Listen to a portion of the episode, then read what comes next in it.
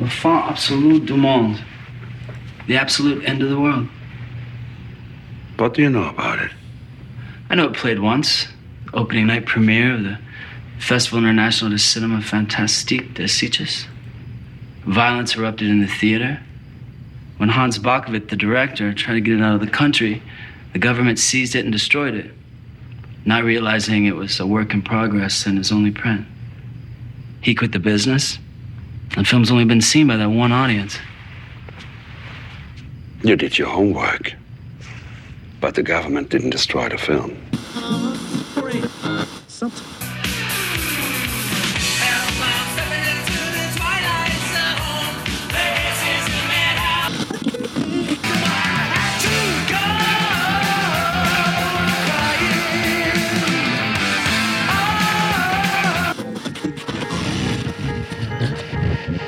On, we're gonna go for a joyride.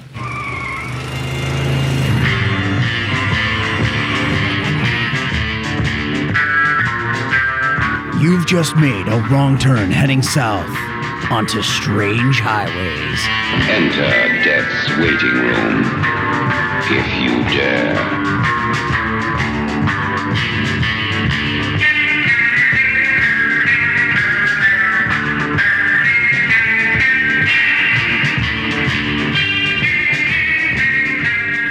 And welcome to Strange Highways. I am Paul. Hey guys, it's Terry here. And I hope you enjoyed our conversation. Uh, the, the last show we did on Strange Highways, we talked about the Devil's Reign. We had our friend James on.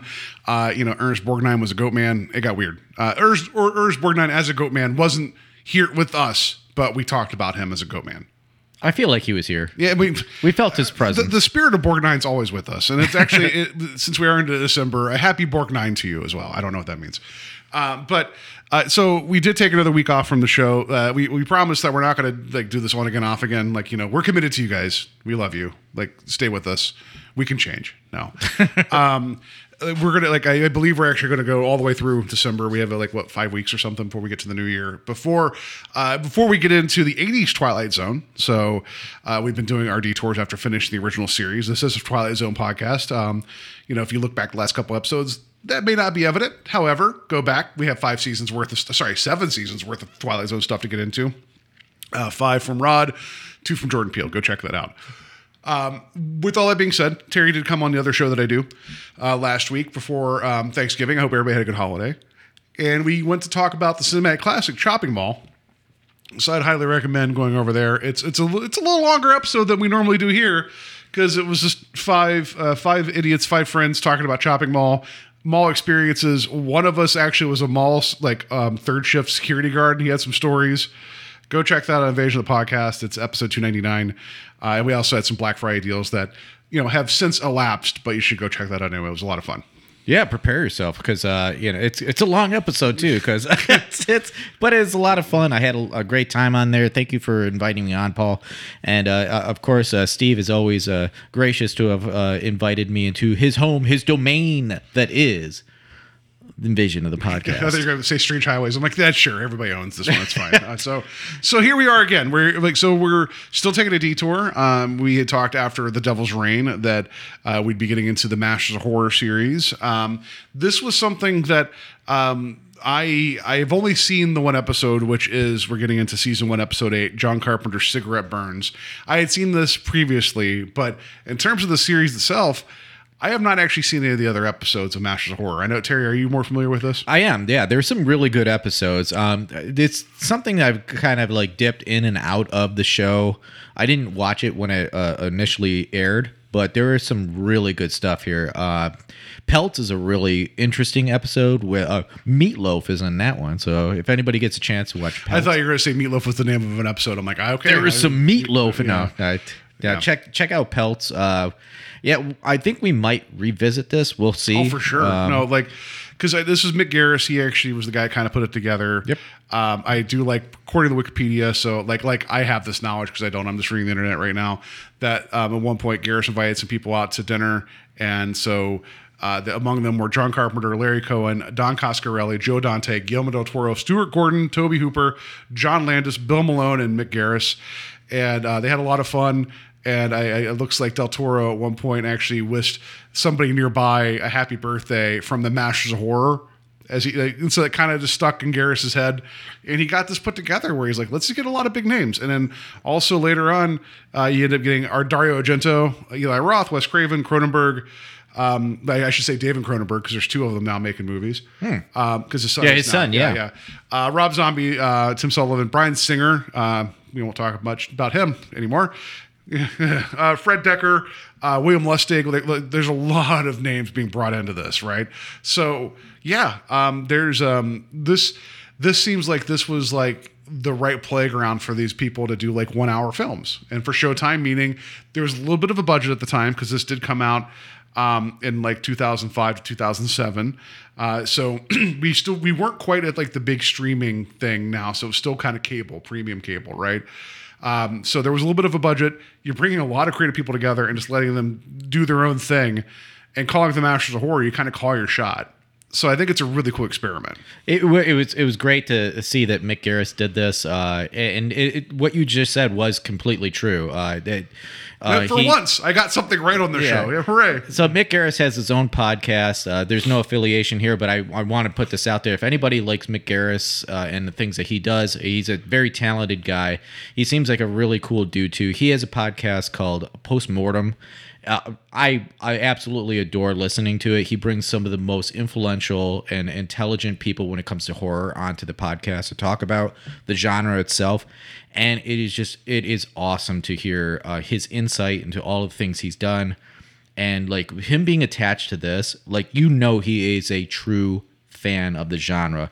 And when he put this together he, he it was kind of like by happenstance because of that and it just manifested in such a way that like he he's like well i guess i'm gonna have to do this Yeah. because like it's fan service to myself and then everybody else who you, loves you the get genre all these people that are known for what they're what they're good at, right? Well, I mean, sorry, they they've had they've they've done great things in horror that they're remembered for. Because I don't want to like pigeonhole these guys in just horror, right? Yeah. Like, um, but like, and this is also something they love. So it's like, yeah. All right, hey, hey, what if we give you an hour and you get to go just be weird and do your own thing? Like this was this was really fertile ground, um, and this is a series I do want to like get more into. Um, I do remember at the time when I was working at Blockbuster, uh, parents. It was the thing. Um, that a lot of these were actually put out as like like either like individual discs or like two part like one and two like you know and I remember the cover art. Um, so it's like I remember seeing a lot of the cover art for a lot of this because this was also around the same time. What was the name of that uh, film series? It was like um, eight shocking films or whatever it was that was put out oh eight yeah i know uh, after the After Dark Film Festival, what it was called Yeah. something like that. Um, they they was the ones that also they'd come out around this time because that was like I think Fangoria or somebody actually had those films. Like it was, you could tell they're trying to get like shelf space by putting some of this out. Like you know, uh, the fear itself series That- there well, was that too well, that ties into this too, but there was um there was I think uh, Fangoria supported a series of films at the time that they'd put out that all had kind of similar like boxes, but the art was a little different. But that's neither here nor there. Fear itself, actually, funny that you mentioned that. After um, Masters of Horror did not get picked up for a third season, Mick Garris went over to NBC and was like, "Hey, I got this thing," and they're like. Yeah, and he's like, I can't call it Masters of Horror. Like, well, what if you just call it Fear itself or whatever? And so it ran for. It was only ten episodes, I think, and only five of them actually broadcast. Yeah. So he was a little bit more hampered uh, during that production. Uh, production. well, and that. because that was like like basic cable, and also NBC. I'm sure was like we have notes. You know? Yeah. So, uh, so that was a spiritual sequel to this, right? Um, so yeah, I just remember a lot of the shelf space being ta- taken up by this kind of stuff, and that was okay. It's just I don't know. Sometimes eh, working at a video store, and I didn't mean to get into this conversation. When you're putting movies away and you're around them all the time, sometimes a lot of the cover art or art styles kind of blur after a while, and you're like, I have no interest in any of this. And it's not it's not a knock against Master Horror. It's just like you could tell if art styles and like there's uh, you kind of you kind of get like this point of like I'm good. I don't like you you are aiming at a certain audience, and I don't know if I'm that. Um, and that's nothing against Master Horror, and that's neither here nor there. So anyway, um, so with that being said, like I said, this is season one, episode eight, uh, air date uh, 12 16 2005. Um, I was gonna look up day and date stuff, but like the number one song was a Chris Brown song, and I'm like, you know what? I don't need to celebrate Chris Brown, so let's just move right on from there. Moving Like, along. Yep. So, um, who do we have doing what here? All right, so obviously you mentioned uh, Mick Garris being the creator of this. He was also the executive producer, or one of them. There was a lot of executive producers on this series, uh, and then uh, you know if anybody wants to investigate uh, Mick Garris a little bit more, uh, you know he is attached to uh, Sleepwalkers, and he wrote, he directed uh, Psycho Four. And he also uh, did like countless other films, and like he's just he's all over the place. He he wrote some of the episodes and directed one of the episodes of Amazing Stories as well. Like that's kind of how he got his start as a director too. So check out uh, Mick Garris's uh, filmography. He seems like a really great guy, like I said earlier. Uh, and then our director here is uh, I don't know if you've ever heard of him, but uh, John Carpenter. john Carpenter. Yeah, I don't know. Uh, you- Halloween? Yeah. Anybody heard of Halloween? Well, I mean, there was that one that came out this year, right? Is that the same? I'm kidding. Uh, so, uh, no, it's John Carpenter, and it's like it's what Terry and I, one of our favorite directors, creators of all time, right? And as much as we're gonna we're gonna say that, I'm also gonna openly admit that I've not seen his entire um, work, like, but you know, but the ones that I have seen of his, like, uh, you know, you can The Thing. the thing to me is like a perfect movie and again it's how i feel about it. I'm not going to try to convince somebody otherwise. I don't see a single problem with that movie at all. No. it just it It's just gets better and better each time i watch it. And we're gonna see it again Soon. we're gonna see it this weekend Woo. yeah in, in the actual theater. Um and I, I hope there's people there who've never seen it before. That'd be really funny. But um no so i, I adore that film um we you and i recently sat down um unrelated to any podcast and watch christine which i think that's a really good film and not maybe not one of his um yeah i see your um your halloween 3 um, yeah, I'm that- wearing my Halloween three silver Shamrock shirt, I- I- which yeah. that was his love child too. He had to have that, you know. Yeah. Like I- it just I the Carpenter like it just I, I'd man. say I could say he could do no wrong, but he can do wrong.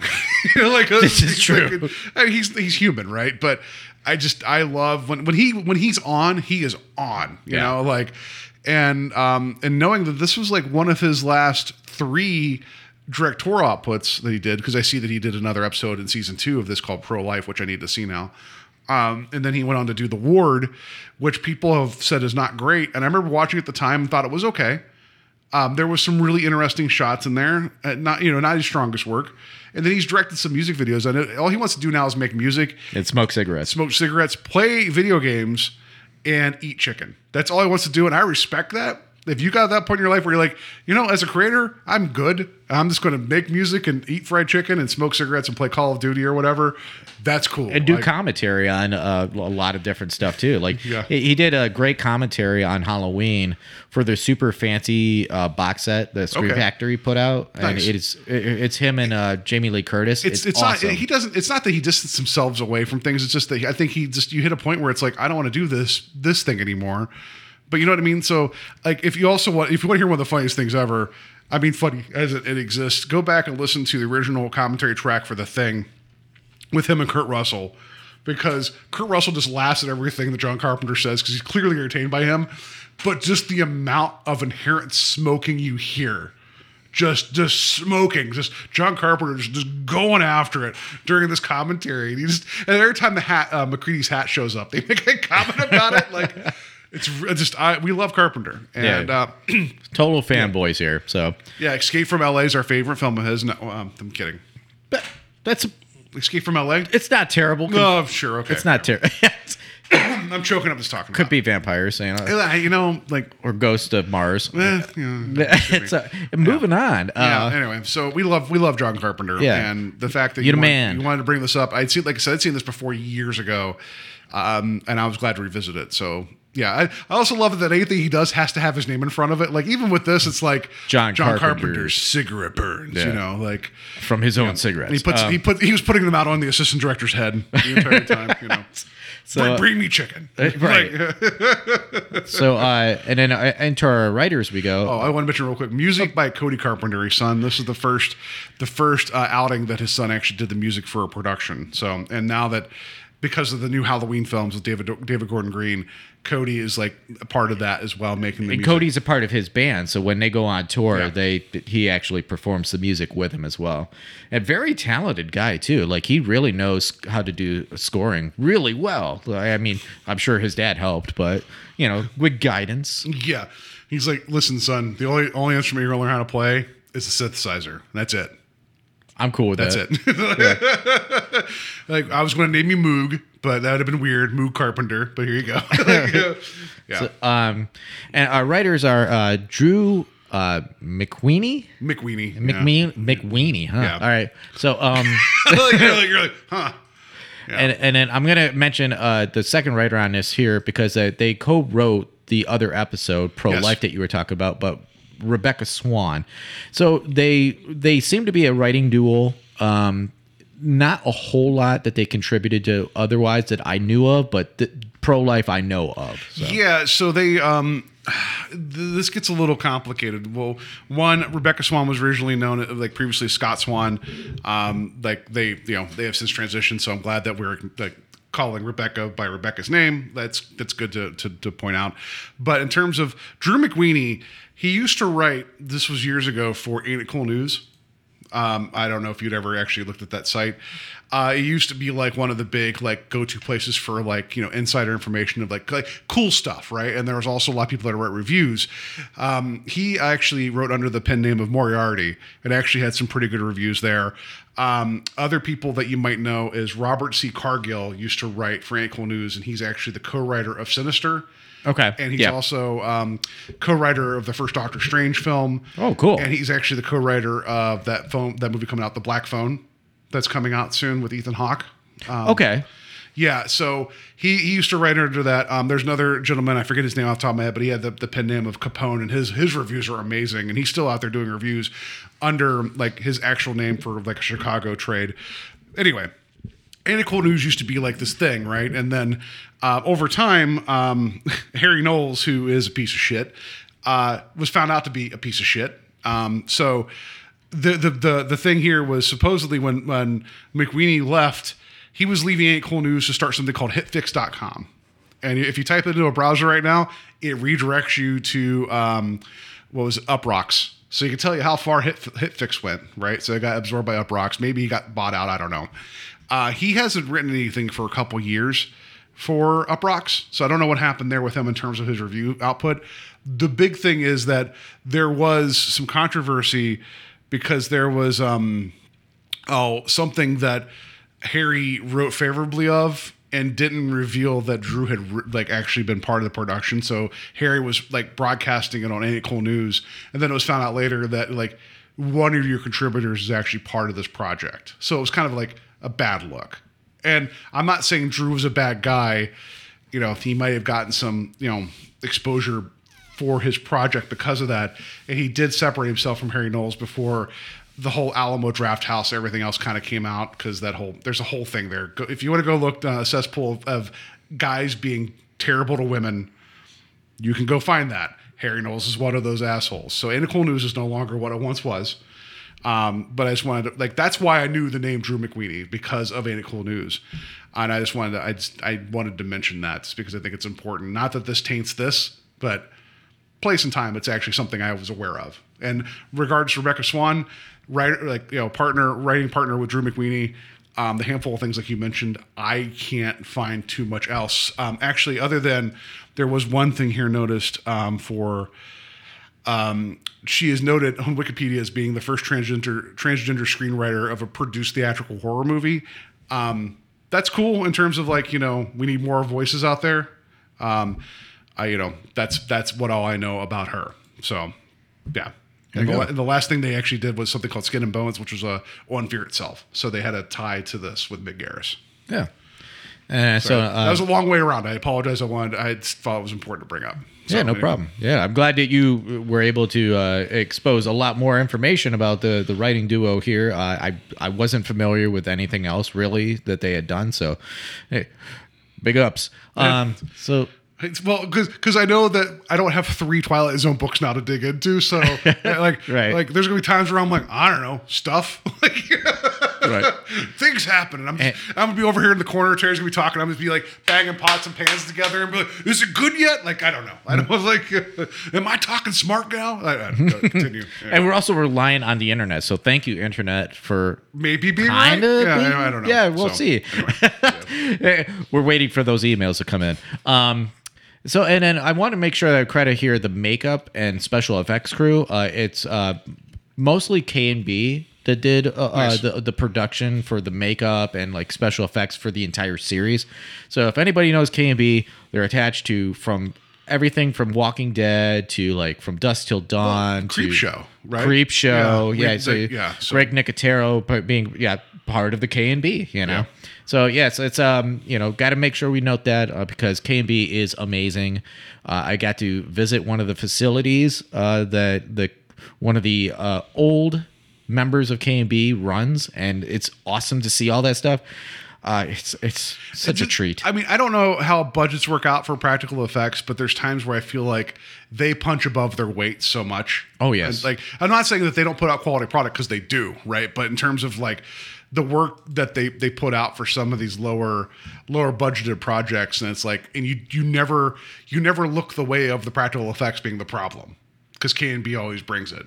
So, right, and yeah. you know they, they work with the little guy, they work with the, the big production companies, and that like they don't they don't discriminate, and that's that's an amazing thing that that that company has always been able to bring to the table, and that's their mission statement. I mean, like wonderful human beings, and it, it's it's it's awesome to see them being a part of this as well, as along with so many other things that we will discuss at some point. Didn't Nicotero get like he, when he was younger? He ended up working with Carpenter, right? Is that am I misremembering that? I might be misremembering. that. Uh, he did he he's pretty much worked with like everybody. As, they like, brought the they brought in somebody young on the thing at one point because something happened with one of the, the effects and they had to have it. They, it was I think the head spider or something. No, that was uh oh my god, uh Steve.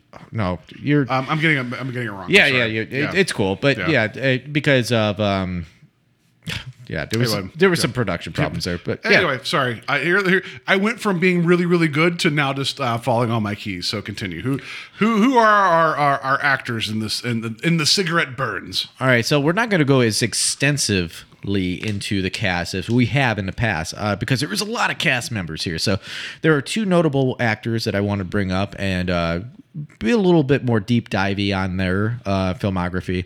Uh, Norman Reedus is our, our lead in this. He plays uh, Kirby uh, Sweenman. No, sweet man. Sweet man, Sweet, man. sweet man. That, that sounds like a, a, a, a Nintendo game. No, it just sounds like um like a Stan Lee's like Stan Lee's sweet man. Like you know, like, a, a ho ho delivery guy by day, a crime fighter by night. Sweet man, you know. Yeah. So um, I I think most people Excelsior. Continue. Stop. this is not that podcast. Um, most people would know Norman Reedus as being part of uh, Walking Dead as Daryl. Like, thank, thank Christ, huge, Because people, huge. otherwise they'd know him from the Boondock Saints, and that can go die in a fire. yeah, that's uh, just whatever. uh, yep, he's in the Boondock Saints. You guys can you know you can you can Wah, at me meaning I am on Twitter but I don't ever like I just post uh Overwatch uh, clips there because I have no other way to post them. So you can add me on Twitter. It's uh, It's angry, wh- it's angry blue robot on Twitter. I, I never use it, but you can tell me I'm wrong about Boondock Saints, and I would. Uh, I'm just gonna I'm just gonna end up uh, showing you some Overwatch footage. That's what's gonna happen. Uh, Get him, and then Oh. while you're at it, find my t- uh, Twitter that I made, and I can't even remember it, and then shun me too, because Boondock Saints is super overrated. I'll say this: the first half is pretty great, and then it just falls apart in the second half. I mean, pretty great as in the sense of like, okay, maybe you're going somewhere with this, and then it just falls apart. It's like it's just so like. anyway, and uh, if you guys want to see a, a wonderful documentary about somebody destroying their life, it's called Overnight. It's about the guy who made Boondock Saints, Troy Duffy. The tagline for the documentary is called "There's more more than one way to shoot yourself." And if you want to see a guy that had like everything handed to him and he found a way to just piss it all away, that's the documentary. anyway, There's only one reason to see that damn movie, or you know, even that series as it's is kind of is now, is Willem Dafoe. yeah, he's great. There's a Willem third one. Dafoe. The third one supposedly in production now, so Ugh. great.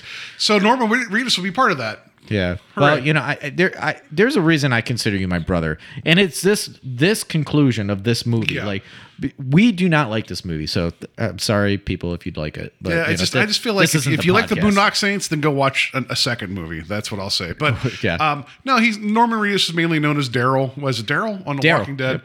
Like I think he's grown as an actor. I think his performance here is 50-50, where there's sometimes it's pretty great, and other times where it's like I don't think you did the line reading correctly at all in this. But whatever, it is what it is.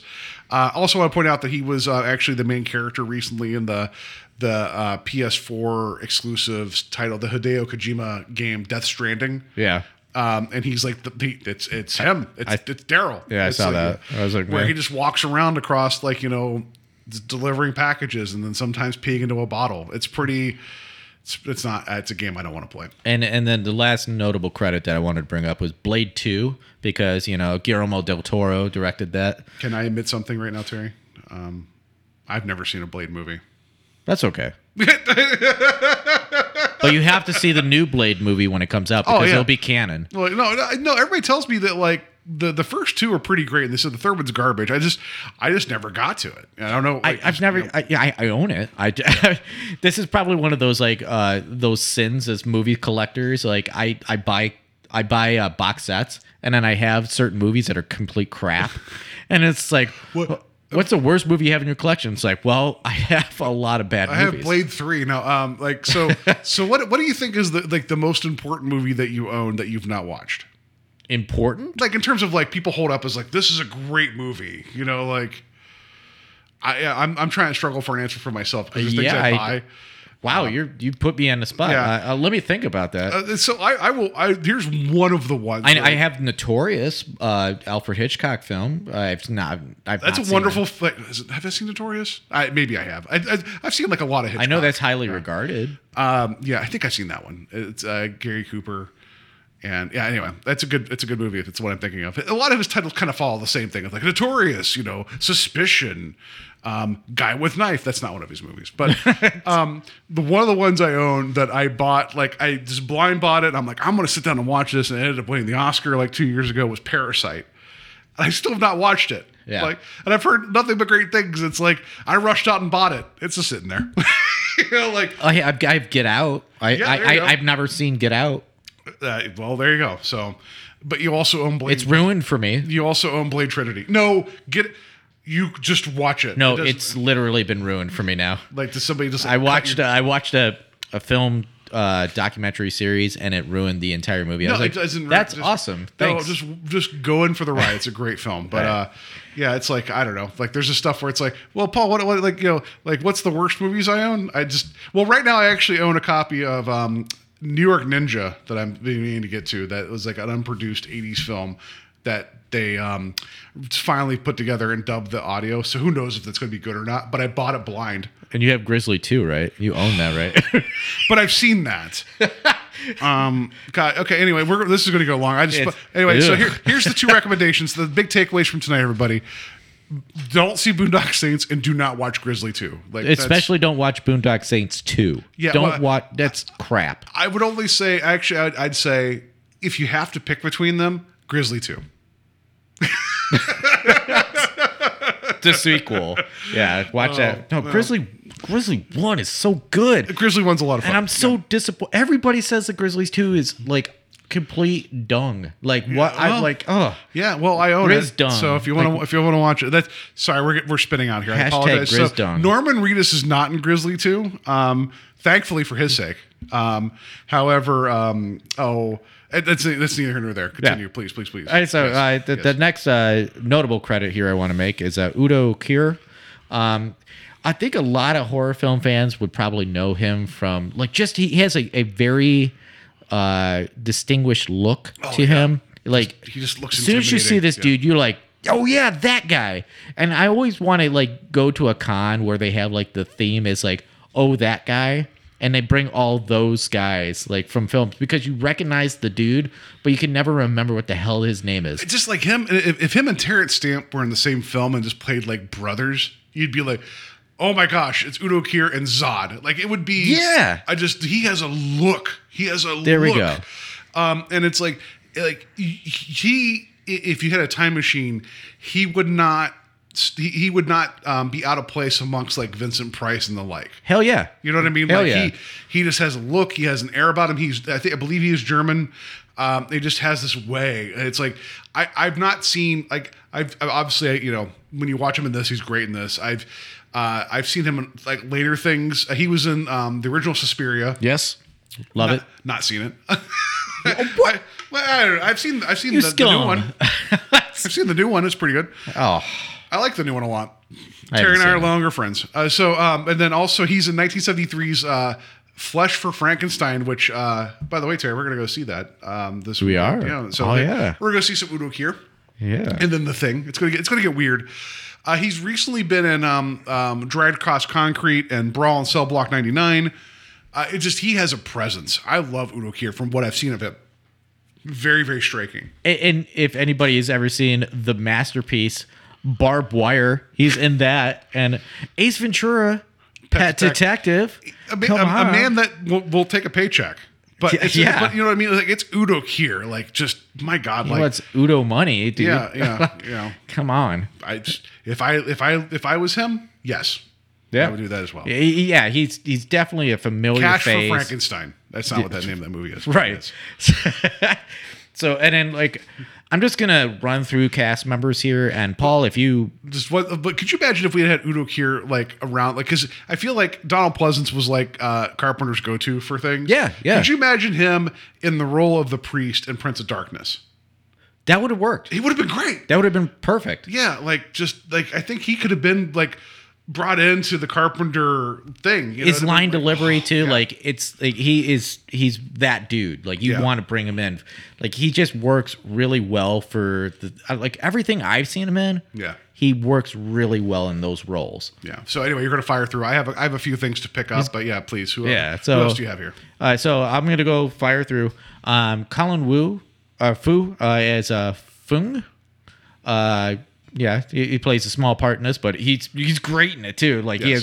he has he has some really awesome scenes. He, yeah, he has one of the one of the most effective scenes in the the whole thing. Hell yeah! So and then uh, Christopher Redmond as uh, Willery. Willowy being, aka um, thing we'll talk about a little later. Yeah. yeah. Uh, Chris Gothor. Go- Gauthier. I think, Gauthier. yeah. Uh, Tim. Uh, Timson. Timson. Yeah. I like that his last name is complicated and his name in the uh, it's like really these are weird names. But anyway, yeah. Uh, Zara Taylor. Uh, Taylor. Uh, well, with Chris Gauthier, I have him and uh, Freddy versus Jason. Okay. Uh, he's also in the series that was on Sci-Fi for a number of years called Eureka. He had like look, he had a, he was in a lot of episodes of that, and then he was in um, Beyond the Black Rainbow, which is um, the guy who directed Mandy. It was his first film. Oh, And I, cool. um, I forget that guy's name off the top of my head, but he was in that. So yes, all right. Cool. Uh, so and Grizzly too. I'm kidding. That's not true. Continue, please. Yes. that poor soul. Um, uh, just waiting around for a Yeah. paycheck. Um, uh, so Zara Taylor uh, plays Annie Mm-hmm. uh, and a ghost. Uh, and, and so uh, Gary Heather Hetherington uh, Yeah. plays Walter. He was in the X Files episode Squeeze, which we've talked about. Yeah. because he is the, the he is the father of uh, Annie's character, if I remember right. Yep. But yeah, he was in Squeeze. Squeeze is one of the first season episodes of the X Files. It's really, really, really good. Creepy. Yeah, it's creepy. Oh, we, we might have to discuss that one. Uh, he, he's also currently in the Snowpiercer series on TNT. yeah, I saw that. I, I have to watch that because I heard that's a, a pretty pretty cool. I've not series. seen the series. The movie's pretty great. Yeah, cool. I have to check it out. Uh, and then we have uh, Chris Brenton um, as Myers. Yeah, he's the critic. Yep. And then uh, Well, wait a second. Here, this is going to blow your mind. This is the thing. I know, we, guys, oh, we're thirty we minutes go. in, but here you go. Are you ready for your minds to be blown? Hold your wigs down. A lot of voice work. He's done a lot of cartoon work. Mm-hmm. He was the voice of Mister Sinister in the '90s X Men series. So supposedly he's coming back with the the revamp that Disney Plus is doing of the X Men '97 series. So that's cool. Uh, he was in Friday the Thirteenth, the series. Not the only one we're going to mention tonight. There's other connections there too, but. According to IMDb, he is the voice the voice of the drive-through menu machine in Maximum Overdrive. Human deer, human deer, human deer, human deer. That's him. that's amazing. Isn't that amazing? Right? Like I'm glad I'm wearing a hat. we we we met the Goblin truck. Right? We met the Goblin. It's coming full circle. Yeah, I just I just I, when I saw that I was like, Christ in heaven! and I you, have you, you, I you have the audio. and you discussed that movie on At uh, the Devil's Ball. yeah, yeah. So Yeah, there we go. That- if you've been keeping yeah. track, uh, you got bingo. Yeah. well, no, because you also mentioned Mick Garris. He did Sleepwalkers, which I also talked about. You That's did, yeah. Ball. No, but I was just like, that's the humans here voice. like, That's- that's, that's- amazing. that's awesome. Yeah. So, uh, uh, and I, I am, um, I am um, a hack. I will be ready to press buttons on my soundboard at the drop of a hat here. so I was excited that I'm like, I actually have a button. So yeah. Anyway. I have a button for that. Yeah, Um, yeah. So and next here, uh, I- I'm just going through the names Yes. now because I, I, I Uh, what- who's this just- it's person? Like, so if there's anybody that you don't have a whole lot of, I can run through some of this. So uh, we got Julius Chapple is uh, Henri Cotillard. I think he was the the guy at the film um, at the the French film depository. Yeah, Uh, okay, yeah. I think that was him. Uh, Henri Cotillard. I think Henri. was his name. Yeah, four episodes of Caprica. Great. Uh, then we have what else do we have here? Brad Kelly as Horst. I'm not sure who he was. However, I, I think wanna- he was like one of the heavies. yeah, I think so. I just want to give you one of the names he was like of a film he was in. It's one of the worst names I've ever heard of. Gone by Dawn 2, Dead by Dusk. That is the name of a movie you see in a movie walking through a video store. It sucks. Yeah, Get anyway. So, uh, what else we have here? We have uh, Douglas Arthurs as uh, Dalibor, which I think is the the guy that he that we get. Um, uh, what's his name? Um, Kirby going to go meet. Like I think that's his name. The guy that actually, Okay. because it's never really ever said. I think he's the one that's actually. Yeah, some the- the people big just guy. kind of exist in this episode. He was in the remake of The Fog, which is kind of a Carpenter connection. And it kinda sucks. I've, I've not seen that or the original Fog. Anyway, so um, I just You I know, I know, I know, I know. Like I just I John is listening right now. I know it. yeah, he's just yeah. Sorry, just- John. he's like, I'll set him straight. Screw that guy. All right, so um, and he's also in the Chronicles of Riddick, which I actually enjoy. Fight me, um, better, better than um, It's pretty good, actually. I, I like it. Yeah. Uh, it was okay, right? Yeah. And we have uh, Gwynyth Walsh as Katya. yeah. Uh, she was in The Man in the High Castle. She was also in two episodes of Star Trek Next Generation and in the film Generations. So she actually had like a decent little bit in Star Trek. And she was also in Alfred Hitchcock Presents uh, for the revival they did on USA Network. Uh, Okay. yeah. Yeah. And then, um, I was going to be like, she looks a little young no, because there was a there was a '90s revival of that as well, Huh. and then also on Friday Thirteenth the series. So I got that, um, and then um, that's it. That's really all I got. They're like the other, the women that are in the movie in the movie. They're mainly known for stunt work, so that's what I'll say about that. But that's your cast, and you know, so you're right. There's a lot of. Uh, did you have anybody else? Like, there's there's other names in here, but I just kind of Yeah, fired just- through it. I'm like, I don't know what they're. Nothing against them. They're clearly in a short film. Short film. It's an hour long film directed by John Carpenter. So they're infinitely cooler than I ever will be.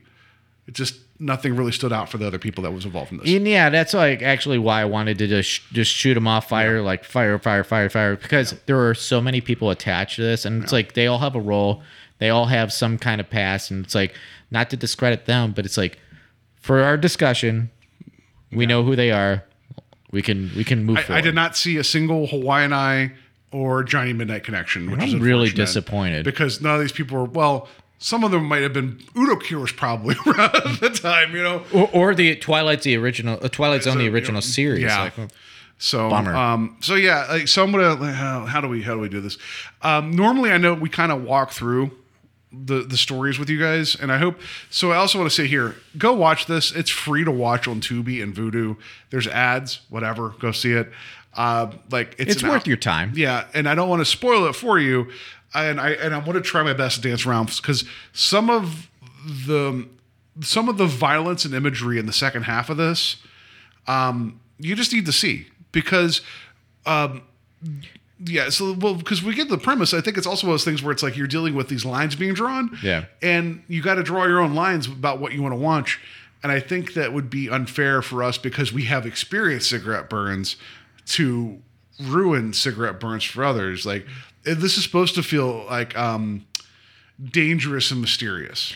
Yeah, and, and, and if anybody's a little queasy about blood or violence or gore or anything like that, uh, There, there's some. a little, yeah, a little uh, warning here. This Yeah. there is a scene in particular that is very, very horrific, and I, I I'm sorry There's for a, that. well, there's a couple. yeah, well, um, yeah. one in particular, I was like, oh, they went there. Yeah. so I was like, damn. Yeah, there's some stuff in here that was Saw before Saw. Uh, there was some stuff in here that there was was like. things in here, uh, eight millimeter. You know.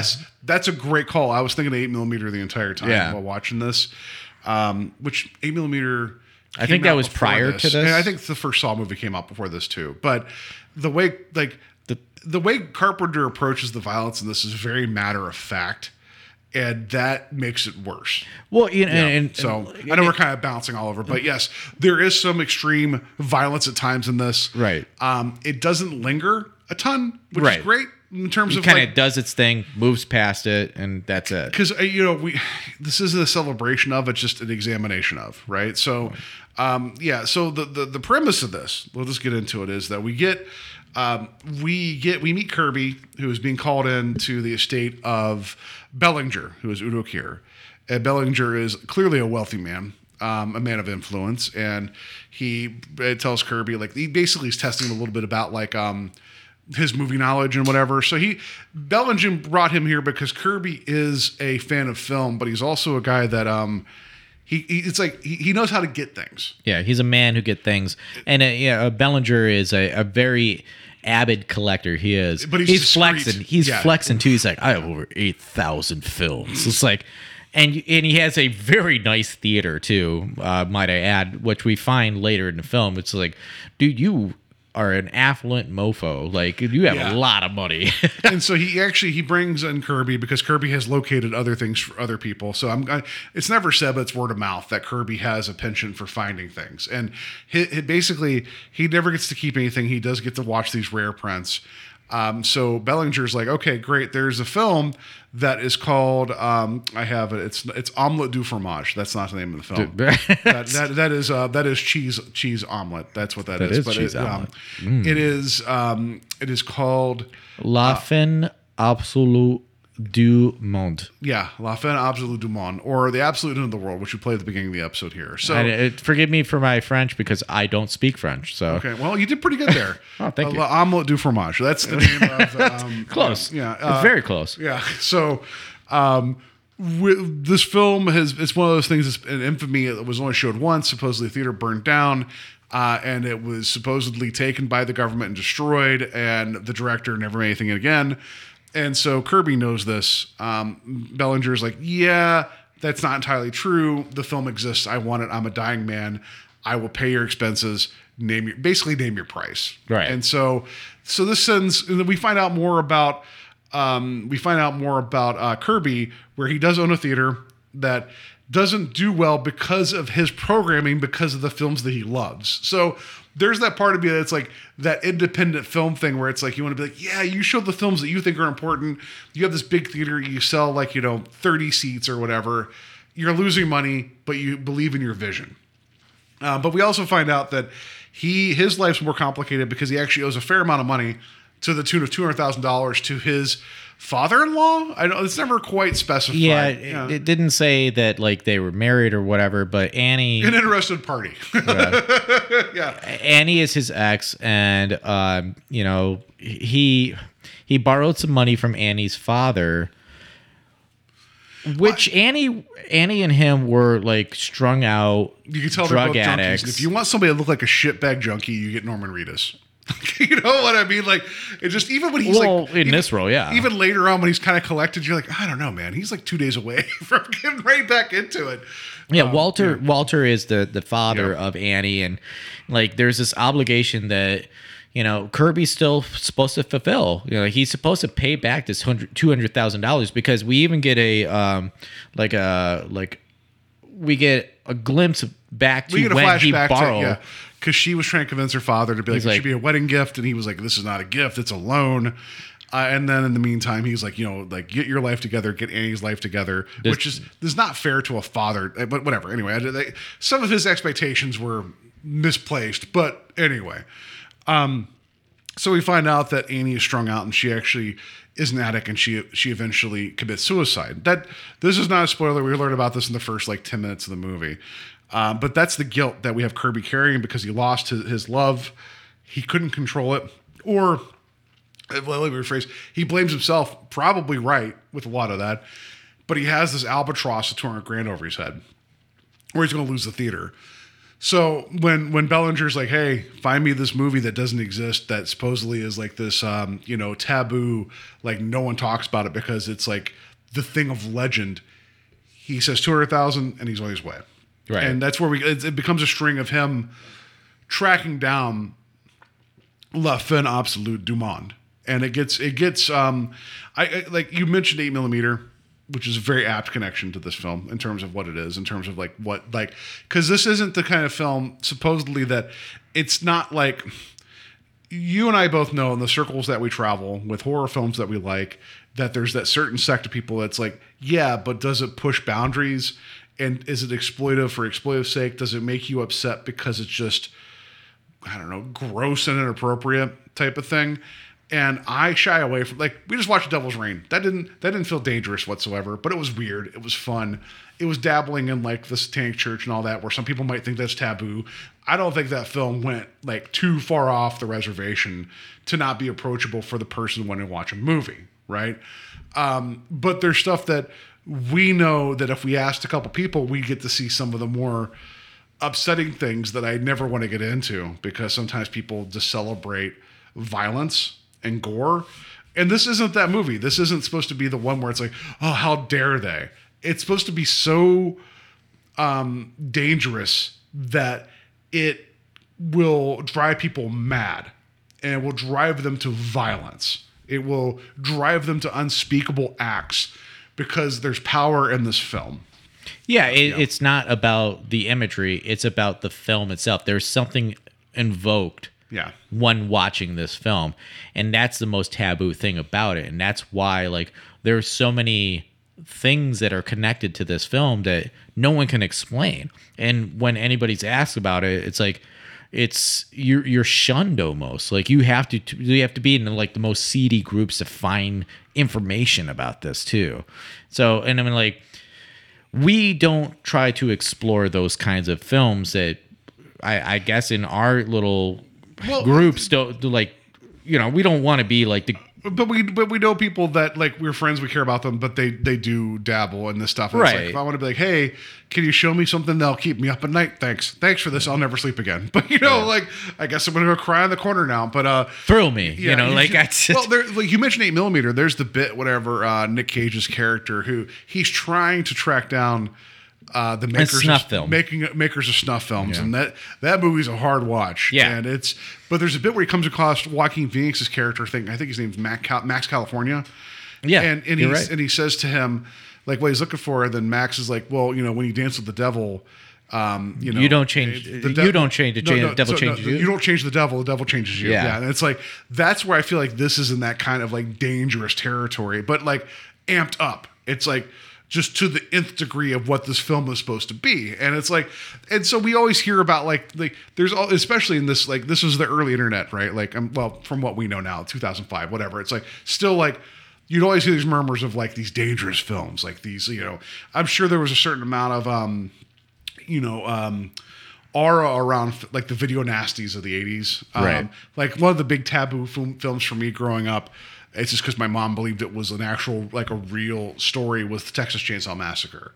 She believed that was a true story which is not. Right. but we never watched it because she believed it was real. And Cannibal Holocaust has always been coveted as one of those films that like it there is some weird real shit that's going on in that film. i've never seen it and i think i'm kind of okay. You should be okay because yeah, yeah. I know that there's actual literal on-screen animal animal violence in that film, and There I'm like, and it's one thing. This is not this discussion, but it's like you know, people are like, I can't watch John Wick. A, a dog dies. It's like the dog didn't die. Keanu Reeves would have killed everybody, like literally in life, to protect that puppy. Me You too. know, like you know, you Yeah. like the dog didn't die. I'm sure the dog is living a wonderful life with Keanu Reeves right now. You know, it's like, so I know that. You know, Yeah. like, um, but knowing that there's actual animals like being killed on screen, I have, it's like that. I don't know what what purpose that serves. Um, but anyway, that's so yeah. I have my lines I draw. Everybody has their lines they draw. and you can see how that leads into this type Yes. of storyline. Like there is something so taboo about this that it's even outside of the taboo. It's over the top taboo because there is something here that no one can explain. There is a power behind this film, and this dude, uh, you know, Kirby. uh, Ker- uh, uh, Kel, uh, no, Bell Bellinger. Bellinger, yeah, Bellinger Udo, Udo needs Kiers, yeah, he needs this. he yeah. needs it. He he wants to push past the envelope. Well, because he, he's also admitted he was like, I've done a lot of bad things in my life. Literally, at one point at the end of the, the thing, he said, um, "You you you don't make as much money as I do without burying some bodies, and you don't sleep at night knowing like without knowing those bodies are buried." So he even says like earlier, then he was like, "I know I'm going to hell. I want one taste of heaven," and it's like. He knows he's he knows he's a son of a bitch, but he has the money to get what he wants, and he wants that one moment of like, the unobtainable. So know? and and in Kirby, It- it's kind of like the last Super Raya. We Yeah. talked like in the sense of like, I want this experience that no one else can have. I will pay money for it. good connection there. Yeah. Yeah. Uh, listen to that episode. um, Look at me calling back to Creepshow. Why I don't know, but yeah, um, but like, so Kirby doesn't really think that there's any validation here. He's like, hey, people have talked about this. How do I know that you know it exists? He's like, my like my sources are undeniable. Yeah. Like you can't like you want to you want to question me, and he still he opens up these doors, and there was a figure there, and I don't want to go too deep divey into what that figure is. No, but Yeah. like Bellinger shows um, Kirby proof of that he's He's got ab- carnal He's knowledge. right about the the film existing. Again, we're gonna dance around it. Watch watch the, the film, and so but so this leads this leads Kirby on this like it, there's also this weird thing too of like one once you're on the once you're on the path of uh, La Fin Absolute du Monde um, it's almost like it's magnetic. It's inevitable. You you're going to be drawn to this thing one way or another, and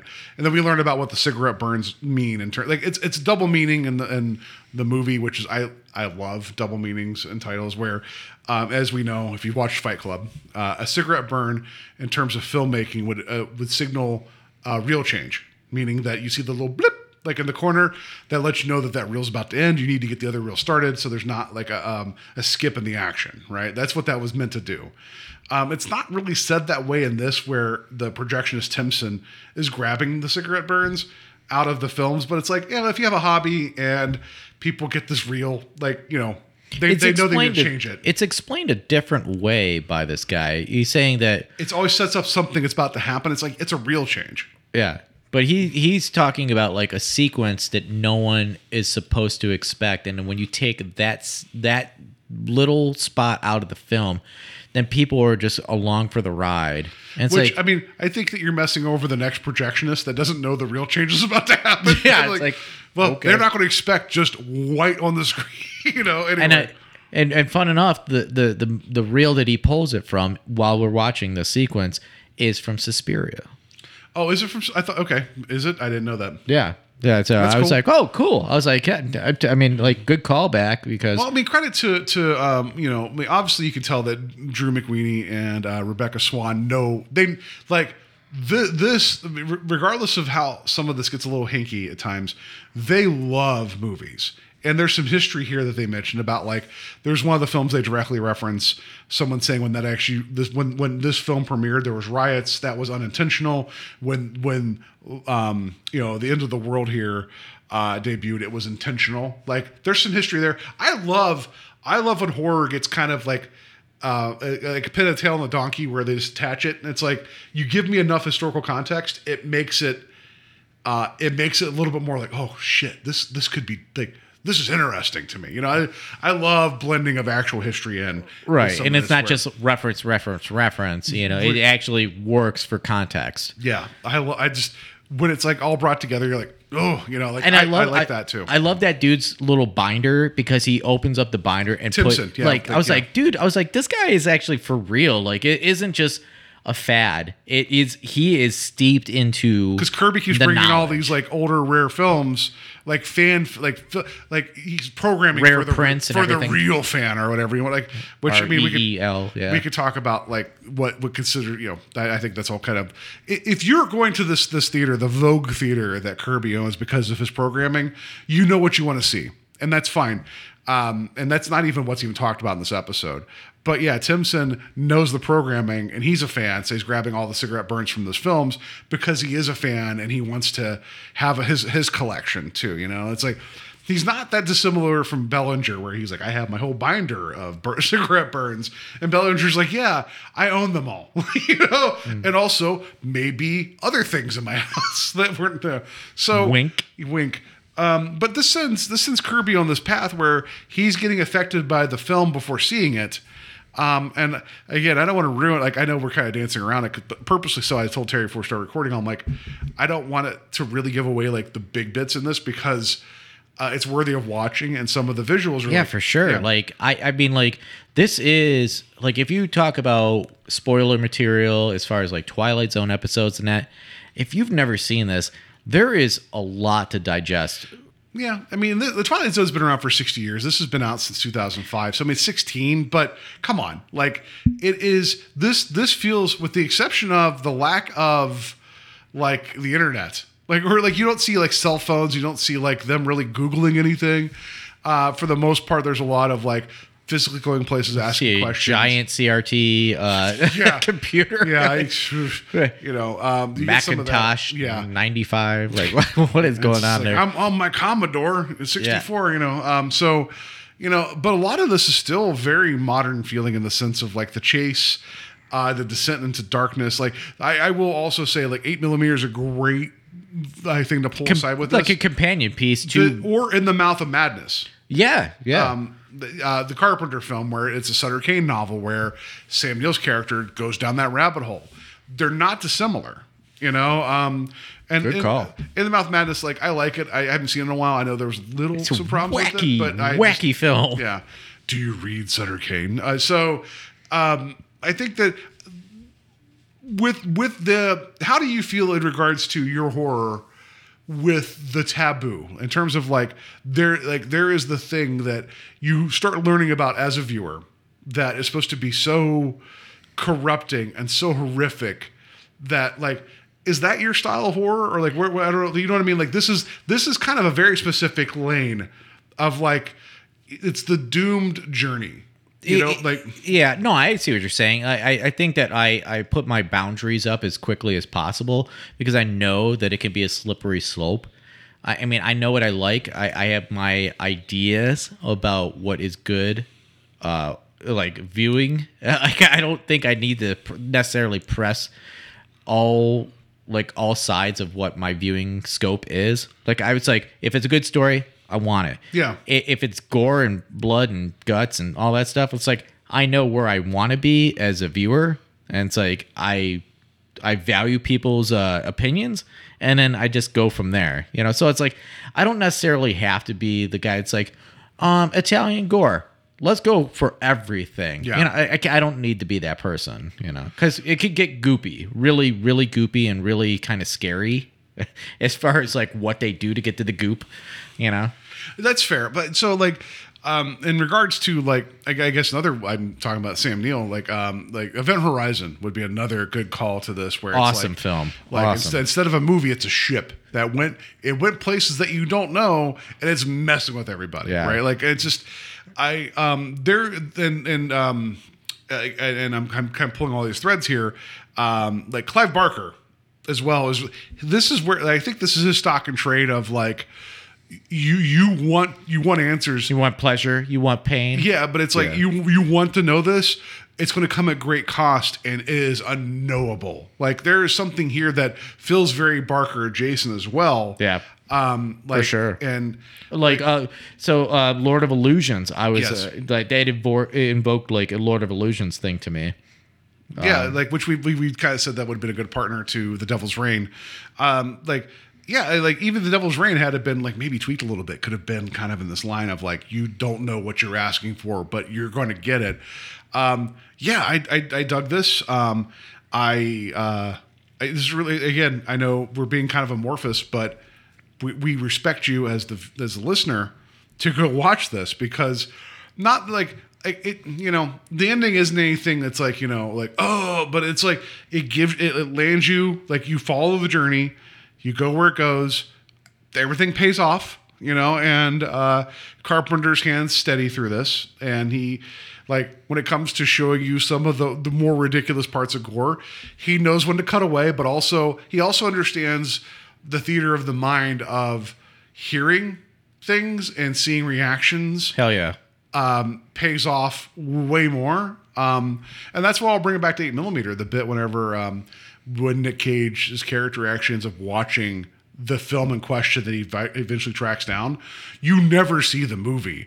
The way um, and that all is directed you just by, um, you're hearing the reel go you're seeing the the disgust in his eye or you're seeing Yeah. the disgust in his eyes you're hearing the sounds of so, un- whatever's going on. yeah But like the, the soundtrack is very purposely minimal. And all you see like it, um, you see Nick Cage watch and react to whatever it is, which makes well one we don't want to watch this film in terms of the movie of eight millimeter. We do not want to see this happening, but we see what he goes through, and uh, credit to um, oh uh, Schumacher, Michael Schumacher, not Michael Schumacher, that's the race car driver. Um, Schumacher, the Joe guy- Schumacher. yeah, Joel Schumacher directed eight millimeter. Uh, you know, Batman and Robin fame. Yeah. Right, go figure. Um, like it's masterful that time, right? And so I, I think there's a certain amount of like, uh, you know, you dance with the devil. He, you know, he changes you. And there's a lot of this in this uh, this episode where uh, of the Masters of Horror of cigarette burns, where like it, you get the idea that Kirby, it just. I, like Norman Reedus' performance, there's times in some scenes where it's pretty great. There's other times where it is absolutely terrible. Like whenever he uh, flips the double birds at his father-in-law, like that was terrible. I thought that was a stupid, stupid scene. And then at one point, he's just like, "Can I watch the movie?" Like it's just like you. I don't know. There's a certain way some of his line delivery was just not great, but I don't know. At least he gets to the end, and I can appreciate that. Um, I just I, I wish he was more sympathetic as a character. And I don't really get that from him. He has guilt, but he's not sympathetic. He, he- he's such a stilted actor for me. Yeah. Like I honestly, even watching Walking Dead, I honestly don't think he's that great of an actor. But he he has a look to him. He has a delivery that seems He has to a presence that people like, and Yeah. he's a good looking dude. Like, you can't deny any of that, right? Yeah, I it, mean, it, yeah. it works for him, and that that's fine. It's not I, whatever you know. It works for people. Um, I mean, his brother Merle Dixon in The Walking Dead was uh, uh, Michael Rooker. Like, I, I'm all about that. Love Michael Rooker. Michael Rooker's the dude, Yeah. man. I love that We've guy. talked about him. Yeah, so Hit me yes, up if you want to drink a beer, dude. Yeah, I mean, Uh, not not as Merle Dixon because that was a racist son of a bitch. However, Um, but yeah, so like I mean, like he's serviceable in this. I think they could probably could have done some better casting, but whatever. He like he works for the role enough. You Yeah. know, like Udo uh, Kier. I Oh, love he's Udo so Kier. great. Like he Oh. just he his is last bit, his last bit in the production booth is amazing. Considering he's all that pinky going on. out like uber rich mofo that's like it you know this is the guy like this is the dude that he doesn't want to explain too much but he's got money and you gotta you gotta help him out because if not you're gonna pay the piper some way or another because now you already have too much information you know what i'm saying like Udo looks like he's the type of dude will knock you off because you already have too much information. But he's now. also one of those guys that he he can't afford to let everybody knows know what he knows. He can't afford to let everybody know what he has. Right. But he he there's power in letting some know Right. what he has, and that he has ownership over Kirby because Kirby is uh you know his stepfather or stepfather his father-in-law has him by the balls with this two hundred thousand dollar payment. Yeah, it's like you know so like I, I do love Udo here in this. Um, yeah, and I just you know this work like it, for being like this descent into madness and things get worse and worse and worse and how like in terms of my horror sometimes of what I prefer, I don't like a lot of hand wavy things where there's no explanation. However, if you cross a certain threshold where it's like this is just everything here is exists because of something so inherently bad, there's no there's no way to understand it. I'm with it for the most part. And with this, I'm in. You know what I mean? Like it's just, you know, it's not it's not always consistent in terms of what it, what the movie does to everybody, but but we also kind of get that like that sin and sinner type of thing too. And I'm okay with again Event Horizon. You know, like I, I dig this. I thought I thought it was solid. I'm glad we visited this.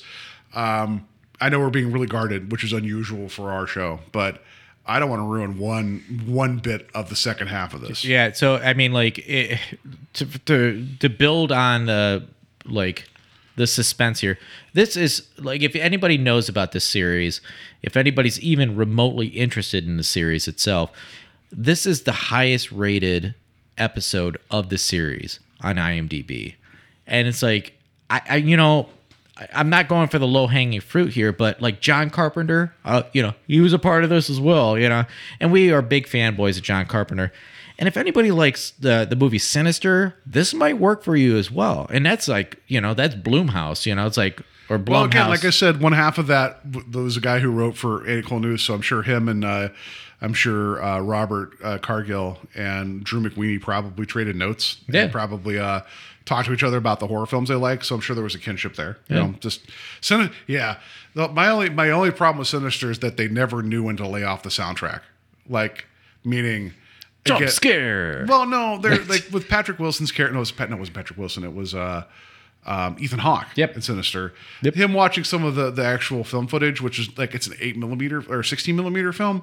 There's no soundtrack to it, meaning it's just straight up image. I don't need a, an actual movie score over that, but that, that's a minor quibble. But anyway, Yeah. So. Yeah, no, Sinister's a good call. Like we're here, the the big takeaways from this. like, Well, number one, don't watch the Boondock Saints. Uh, if you want to watch Boondock Saints, just watch Grizzly 2, but don't watch Grizzly 2. Um, and then watch the other movies that we're talking about. Yeah. Uh, but also watch this. Watch Cigarette Burns. It's Please. like it's like 57 minutes. Like with Tubi and Pluto TV and whatever whatever else is available. It's not available on Pluto TV. Well, it's uh, YouTube. You said right. Yeah, you can find it. Um, it's available. you got there. connections. Yeah, it's not hard to find this. Um, and there's free options available with ads.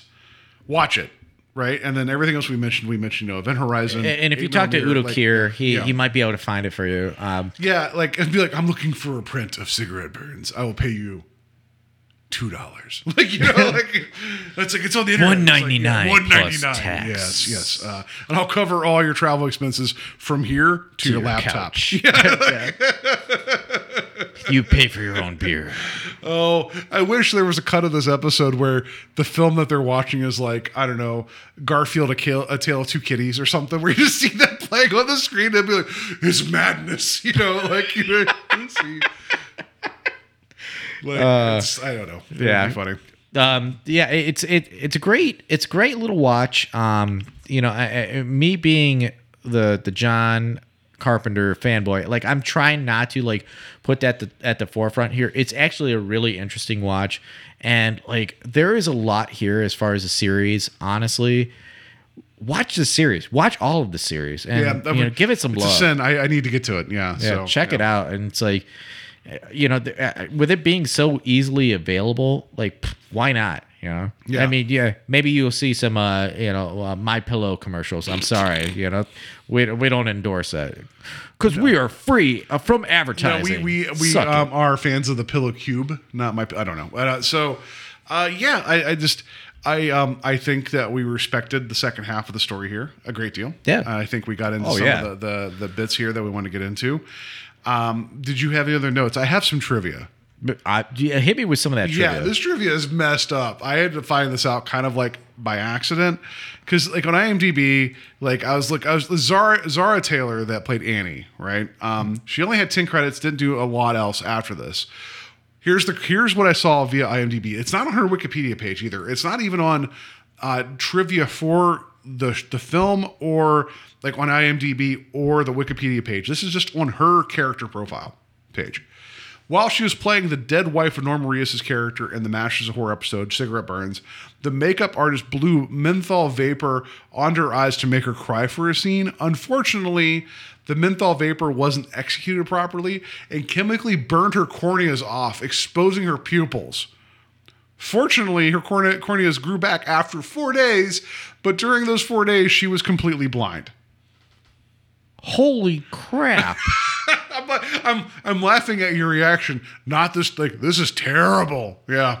That's nuts. Yeah. I wow, I didn't see that per, part of the uh, uh, production it- notes at it's all. Not, it's not anywhere other than on her IMDb like trivia. In terms no of, like, wonder yeah. she didn't want to act too much more after that. She probably didn't want to expose herself She's like, to listen, crap I like went, that. but it's like it's kind of funny because, well, not kind of funny.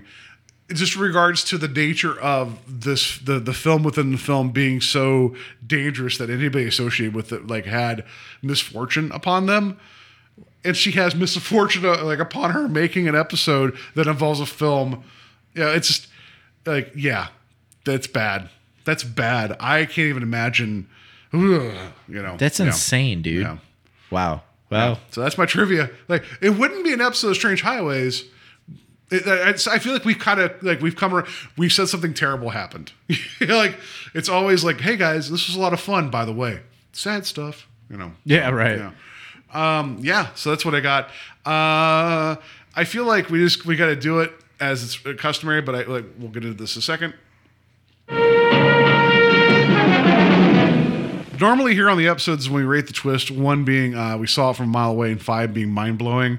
Um, again, since we're not going to get into the specifics at the end of the episode, I'm not going to I'm not going to rate the twist. I just figured that it is part of our structure. So I think also people can make up their mind what the twist is. I don't know if there really is a twist in this because it's kind of you know straightforward. That like Kirby Kirby's it's not going to go well for Kirby, and that's not giving anything away. Um, and sometimes you just understand it's a dark ride, and you're going to see where where it actually ends up at. So Yeah, and uh, it, it, you know, if we if we want to try to rate a twist, I'm I think I'm gonna say that if you think that Kirby wasn't gonna get into some nasty shit, yeah, I'd say it's from a one, just from the like once we learn his backstory very quickly. We knew we knew shit was going to come home for him. Yeah, I'm gonna say two because I think the overall outcome and how things played out with him and uh, you know, uh, uh, it was uh, Udo Udo Kier's, Bellinger. yeah, Bellinger's uh, Bellinger like And, and the father-in-law Ooh. too. Yeah, I, I'm gonna say that was like more closer to it too because you knew I things. that the things that are happening with some of the house staff with Bellinger's Yeah. place, that that is uh, way more. Um, whew, just got to see it. To, just got to see it to see it. That's what I'll say. So, Yeah, for sure. So. So, So yeah, um, I think that's going to do it for cigarette burns. I'm glad that you suggested this. I'm glad that I revisited this. This is a hell of a watch. Yeah. Um, like it doesn't overstay its welcome. I guess this could easily been um, like a feature length film. Oh yeah, for sure. Um, but it, it, it isn't, and it just kind of gets right to it. And you get to the guts of uh, the uh, yeah, the storyline. Uh, Yeah, so I liked it. So thank you for recommending it. Yeah. uh, for us to watch. And again, you everybody, it's available to watch. Go watch it, um, and then let us know your thoughts. Yeah, if if anybody actually like wants to watch things that are more collective to um like movies and like like theater storylines too, watch a movie called Popcorn. Popcorn's oh, really fun as Oh, well. I think I saw. I think I saw that years ago. Popcorn yeah. is so good. I have this. I have the super fancy edition that my wife bought me, so you can borrow if you would like. That's Paul. right. Just, no, I was gonna say, just right, Terry. It's like Netflix now. It's just called Terry Flicks, and he will Terry mail it to you. Yeah, just he will- Movies about movies. yeah, he within movies. There's, you there's only he only has one. It's a subgenre. He only has one movie that you can rent, twenty dollars a month. Just he'll mail it to you. You can watch as many times as you want. Mail it back. He's going to send it to you again. Like that's what's going to happen. What's in your queue? Popcorn. You're not going to get my popcorn movie. You're not getting it. It's super fancy. You can't have it. So yeah, it's going to do it uh, for us this week. But like, so you guys can. It, I'm, I'm stepping all over myself. I'm just I'm um, I'm a mess here. So uh, it- share your thoughts about cigarette burns on our Facebook page. It's uh, Strange Highways. You can email us directly at strangehighwayspodcast@gmail.com. Wherever you find your podcast, rate and review us would be greatly appreciated. And also, if you enjoyed the conversation, um, share it. Let other people know. The more, the merrier. Um, you know, we just hit 200 plus episodes here. Um, you know, like there's a lot to get into. So if you enjoy this this conversation, let others know. And there's a lot to dig into. We appreciate it. Hell yeah, dude! I, I'm I'm super excited to keep on going on this journey. And guess what, people? You can follow us along on this journey if you follow us on Instagram. And hopefully, with the new year coming up, that we were on your top five for Spotify. You know, you listen to podcasts, maybe we're on Spotify for you. That's where your listening platform is and we might have been on your top five. I'm our podcast is on my top five, Paul. Oh, I- great. yeah, Okay, well, good. Um, because I need to hear my my sinister yeah. voice. I Yeah, don't know no, why. just, um, yeah, it- like you know, I, I fall asleep listening to myself each night. No, that's that's not true, not whatsoever. We're self indulgent. I don't know why. Yeah, I know. I just, I, I just, I, I just like listen to myself. I'm like stupid, stupid. I just keep punching myself, and then eventually I just succumb, succumb to like the unconsciousness. No, anyway, I'm kidding. Um, no, like, uh, yeah, if it's on Spotify, check it out. Like, um, again, uh, We're on a lot of different Yeah. listening platforms, and if you if you do listen on any one of those platforms, and they have a, a rating review thing, do that, please. For the love of God, give us some love or give us some hate. I mean, we're we're always listening Yeah, for black. It just it just blows my mind every time. Like I just, you know, we I've been doing this for what five years now, and you've been on for what you're getting close to like a year and a half. Uh, getting you're getting there. You know, you you're getting some you're getting some experience under your, your belt there, Terry. Um, it's just when we know people that we know for as long as we have, where it's like, oh, I have like uh, two stripes on my white belt. You know, it's like, like one day Terry will approach to his uh, his uh, yellow belt. I'm kidding. Uh, no, um, no, it's just like you know we just know people that are like, oh, you guys podcast. I'm like, yeah. I'm sorry that I have a brain disease that I talk about it every three seconds, but you've not been paying attention to anything I've been saying for the past five years. Oh, maybe I should have a baby. Then people would pay attention to my social media posts. That's not happening. no. Okay, good. All right. I have, I, I have, I have, No. three, no, I have three cats. I'm good. So, all right, let's just get into what we're talking about next. And now, Mr. Serling. So we're continuing on our detours in December before we get into the 80s Twilight Zone. Um, we're getting into a um, syndicated series called Monsters that uh, I remember growing up. Um, I remember it fondly because it would be on the weekends. It was it was always that and Tales from the Dark Side. We're always like back to back, and uh, we're getting into season one, episode eighteen, the match game, which according to the internet is like one of the best rated episodes of the series. Not that we want to like go in and be like we're going to cherry pick, but Monsters was around for what three seasons or something like that, I believe. Um, you know, and syndicated run times at that time there was probably like 20, 30 episodes a season. Um, I'm just guessing, but we'll get into more of that um, next week. But I love me some monsters. It's going to be a lot of fun to get into. Yeah, I, this is something that's like a, a sore spot for me. Like I haven't watched any of the series, and I feel really disappointed in myself. You'll love the intro sequence. It's goofy. It's going to be great, it's gonna- man. it's like fun, it. yeah. I mean, Cana- Canadian productions, right? Yeah. Yeah. Yeah. So Uh, and also, this is available on Amazon Prime. It's it's it's, it's well, it is it's on um, IMDbTV.com. So if you go there, .com, it's imdbtv. You can watch it with ads, and it's like 21 minutes. So we're gonna get into that. It's gonna be a lot of fun. Can't wait to get into it. yeah, it shouldn't be too difficult. So, uh, yeah, I mean, I can't wait to discuss this with you, Paul. And uh, man, it's going to be a hell of a year. yeah, it's gonna be a lot of fun. Everybody have a good week, have a safe week, and in the meantime, um, I don't know, um, watch cigarette burns, but don't watch other things that are will scar you for life. Maybe. Be careful what you watch.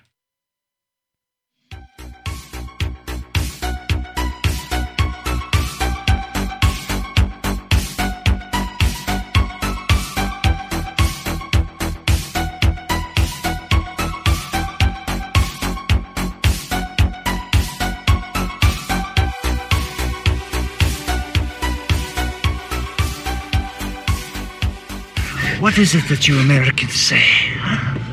Relax. Chill out.